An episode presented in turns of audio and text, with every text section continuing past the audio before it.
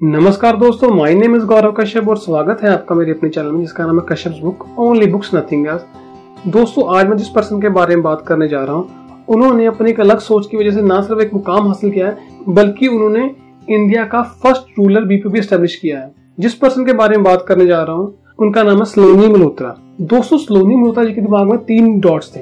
एक था रूलर दूसरा था टेक्नोलॉजी तीसरा था बिज़नेस उन्होंने कैसे इन तीनों डॉट्स को कनेक्ट करके इंडिया का फ़र्स्ट रूरल बीपीओ बनाया है? आज की वीडियो इस बारे में है। तो आइए सलोनी जी की जर्नी के बारे में जानते हैं। दोस्तों सलोनी जी की अपब्रिंग दिल्ली में ही हुई है। उनके दोनों पेरेंट्स डॉक्टर थे। उन्होंने अपनी इंजीनियरिंग की डिग्री पुणे से ली, लेकिन कॉलेज टाइम से ही उनका दिमाग बिज़नेस में बहुत चलता था। एक लोगों को कैसे इकट्ठा करना फंड कैसे रेज करने बिज़नेस को कैसे रन करना, ये चीज़ें उनके दिमाग में चलती थी।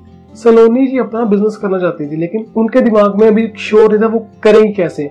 तो उन्होंने कॉलेज की डिग्री खत्म होने के बाद एक कोई स्टार्टअप को ज्वाइन कर लिया, वहाँ से उन्हें काफ़ी कुछ सीखने को मिला। दोस्तों, एक बात याद रखिए, अगर आप एक चाय की दुकान भी लगाना चाहते हैं तो आपको पहले उसमें काम करना पड़ेगा। सीखना पड़ेगा, उसके लूप पता करने पड़ेगा वो बिज़नेस को रन कैसे करते हैं। सीधा घर से निकल के आप कोई भी काम करेंगे तो सक्सेस के चांसेस बहुत कम है। लेकिन अगर कुछ नहीं किसी दूसरे के वर्क में इन्वेस्ट किया होगा, वहाँ पर जाकर सीखा होगा तो आप चीज़ों से फैमिलियर हो गए कि वो चीज़ें वर्क कैसे करती हैं।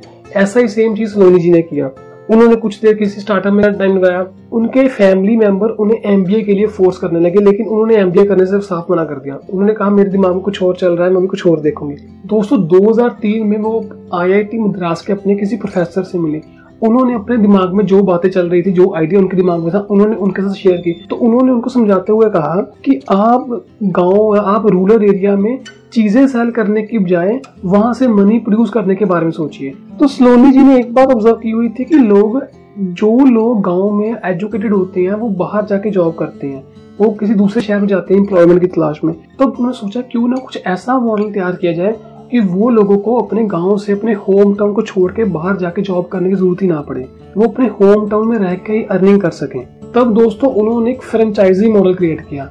उन्होंने काफ़ी वेंडर्स हायर किए। जो अपने अंडर एक एक पर्टिकुलर लोकेशन में दो तीन पीसी लगा के दो तीन कंप्यूटर सिस्टम लगा के वहाँ पे लोगों का काम करते थे। इन सब में छोटे छोटे काम आते थे। किसी टेक्स्ट की फॉर्मेटिंग करना डॉक्यूमेंट को स्कैन करना ईमेल करना, इस तरह के काम करते थे। लेकिन एक साल के अंदर ही उनका ये प्लान काफ़ी बुरा तरह फेल हो गया। वो कहती है कि वो समटाइम जब वो सरप्राइज़ करते थे, जो वेंडर्स होते थे, वो अपने एम्प्लॉयज़ का खास ध्यान नहीं रखते थे। वो लाइट्स ऑफ़ करके रखते थे ताकि उनके इलेक्ट्रिसिटी बिल कम आए। इस तरह की काफ़ी सारी प्रॉब्लम से भी उनको फेस करना पड़ा और वो कहते हैं कि साल के अंदर ही वो मॉडल फेल्ड हो गया। दोस्तों, यहाँ पे मैं आपको एक बात बोलना चाहूँगा कि आप फेल होने से मत डरिए। आप जितने भी सक्सेसफुल लोगों को देख लीजिए, जिनको आप रोल मॉडल मानते हैं, वो कभी ना कभी अपनी ज़िंदगी में फेल ज़रूर हुए हैं। जिन्होंने कुछ मुकाम हासिल किया है, वो कभी ना कभी फेल ज़रूर हुए हैं। आप ऐसे हज़ारों लोगों को जानते होंगे जो अपनी लाइफ में कभी फेल नहीं हुए लेकिन हैरानी वाली बात यह है कि वो आज तक अपनी मीडियोकर सी लाइफ जी रहे हैं। उन्होंने कभी भी रिस्क नहीं लिया उन्होंने कभी कुछ इनोवेशन के बारे में नहीं सोचा। वो अपनी नॉर्मल लाइफ में, अपनी नॉर्मल जॉब से खुश है सेटिस्फाइंग है। अगर आप लाइफ में नॉर्मल से ज़्यादा की उम्मीद रखते हैं तो आपको नॉर्मल से ज़्यादा देना पड़ेगा। वो टाइम होगा, वो मेहनत होगी, वो एफर्ट्स होंगे। एक बात याद रखिए, अगर आप किसी काम में फेल भी होते हैं तो आप उन लोगों से कहीं बेहतर है जिन्होंने कभी कुछ नया करने की ट्राई नहीं उसके बाद सलोनी जी ने इसी मॉडल को अपने हाई स्केल पे लेके जाने की बात सोची। तब उन्होंने सोचा, अब इनको वेंडर सिस्टम से खत्म करके खुद के ऑफ़िस स्टैब्लिश करेंगे, जहाँ पे एम्प्लॉयज़ को प्रॉपर फैसिलिटी प्रोवाइड की जाएगी। प्रॉपर कैफेटेरिया होगा, हर चीज़ लाइटिंग इक्विपमेंट हर चीज़ प्रॉपर होगी। तब उन्होंने 2007 में अपनी देसी क्रू सोल्यूशंस प्राइवेट लिमिटेड करके अपनी कंपनी खोली, जिसमें वो वही डेटा कैप्चर करने का काम डेटा एंट्री का काम स्कैनिंग इंडेक्सिंग ईमेल ऐसे ही काम करते थे। और कुछ समय के बाद उनका ये बिज़नेस मॉडल डेवलप होने लगा। काफ़ी सारे बैंक्स एनजीओ इंश्योरेंस कंपनी उनको टाई अप करते थे उनके साथ। उनको कॉन्ट्रैक्ट मिलता था कि डेटा कैप्चर करने के लिए। दोस्तों, देसी क्रू में almost seventy percent employ female थी। लेकिन काम बढ़ने के साथ साथ उन्होंने नाइट शिफ्ट का सिस्टम भी शुरू कर दिया।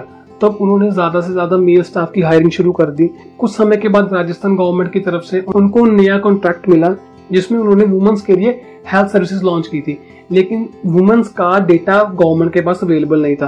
तो ये डेटा कैप्चर करने के लिए देसी क्रू को हायर किया गया, जिसमें वो सभी फीमेल्स का पर्सनल डिटेल सिस्टम कैप्चर करेंगे। आज की डेट में देसी क्रू में पंद्रह सौ ज़्यादा एम्प्लॉय हो चुके हैं, और वो कंपनी काफ़ी अच्छी प्रॉफिटेबल वेंचर बन चुकी है। दोस्तों यंग एंटरप्रेन्योर स्लोनी जी एक एडवाइस देती है, हर काम में पेशेंस रखिए। उनको अपने मॉडल को एस्टेब्लिश करने के वक्त पाँच साल का समय लग गया, और उसके बाद भी समटाइम्स कभी कभी उनकी कंपनी में अप्स एंड डाउन आ जाते हैं। तो आपको अपने काम में पेशेंस रखनी पड़ेगी। रातों रात कुछ नहीं होता, हर चीज़ टाइम एफर्ट मांगती है। चलिए दोस्तों, आज की वीडियो खत्म करते हैं। आपको ये वीडियो कैसी लगी कमेंट करके ज़रूर बताइए। और मेरे साथ लास्ट तक वीडियो देखने के लिए थैंक यू